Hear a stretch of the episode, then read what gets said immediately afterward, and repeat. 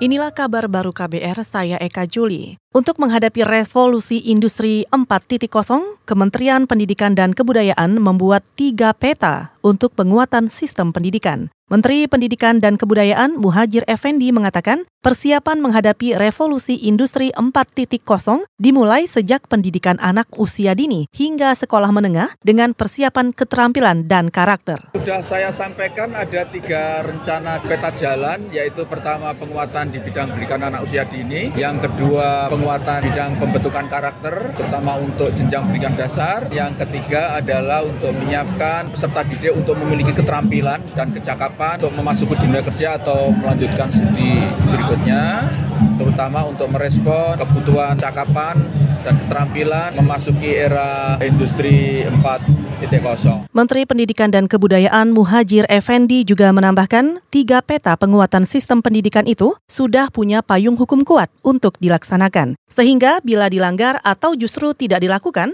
maka ada hukuman atau sanksi yang akan diberlakukan.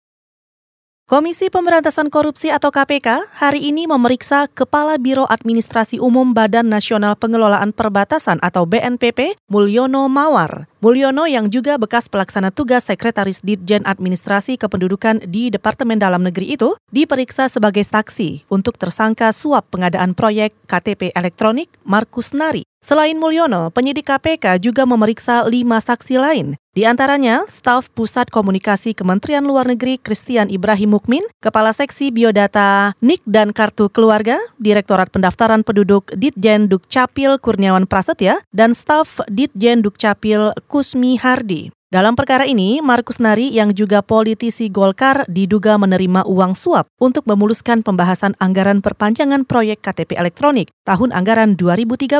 KPK menduga Markus Nari menerima uang suap sebanyak 4 miliar rupiah.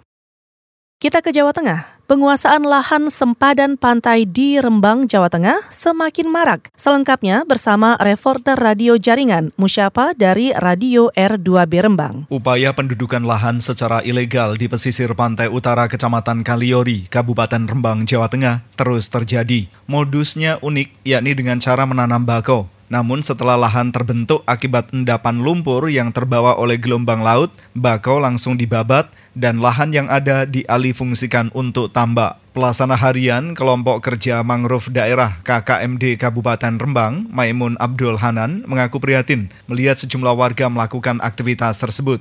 Ini nanti tanaman yang ini e, besok akan ditebang, akan ditebang oleh mereka dan dijadikan tambak karena galengan yang sebelah sini sudah jadi.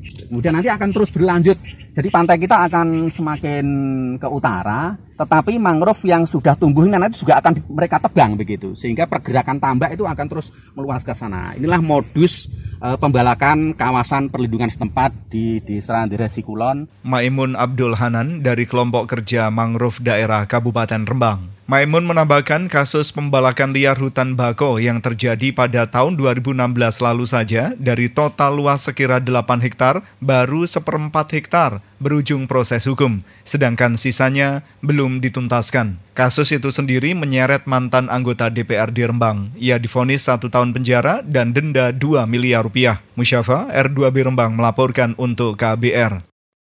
Kita ke informasi mancanegara. Raja Thailand Maha Fajira Longkorn menikahi wakil kepala pasukan pengawal pribadinya Sutida Tijai kemarin atau sehari sebelum ia resmi dinobatkan sebagai raja. Raja Maha Fajira Longkorn memberi gelar kepada istrinya itu Ratu Sutida. Berdasarkan Undang-Undang Dasar, Fajira Longkorn yang kini berusia 66 tahun dan dikenal sebagai Raja Rama X otomatis menjadi raja sesudah ayahnya, yaitu Raja Bumibol Abdul Yadech yang wafat pada Oktober 2016 lalu. Fajira Longkorn akan dinobatkan secara resmi menjadi raja melalui serangkaian upacara Buddha dan Brahmana Sabtu nanti. Sesudah itu akan dilanjutkan keesokan harinya dengan pawai hikmat di Bangkok.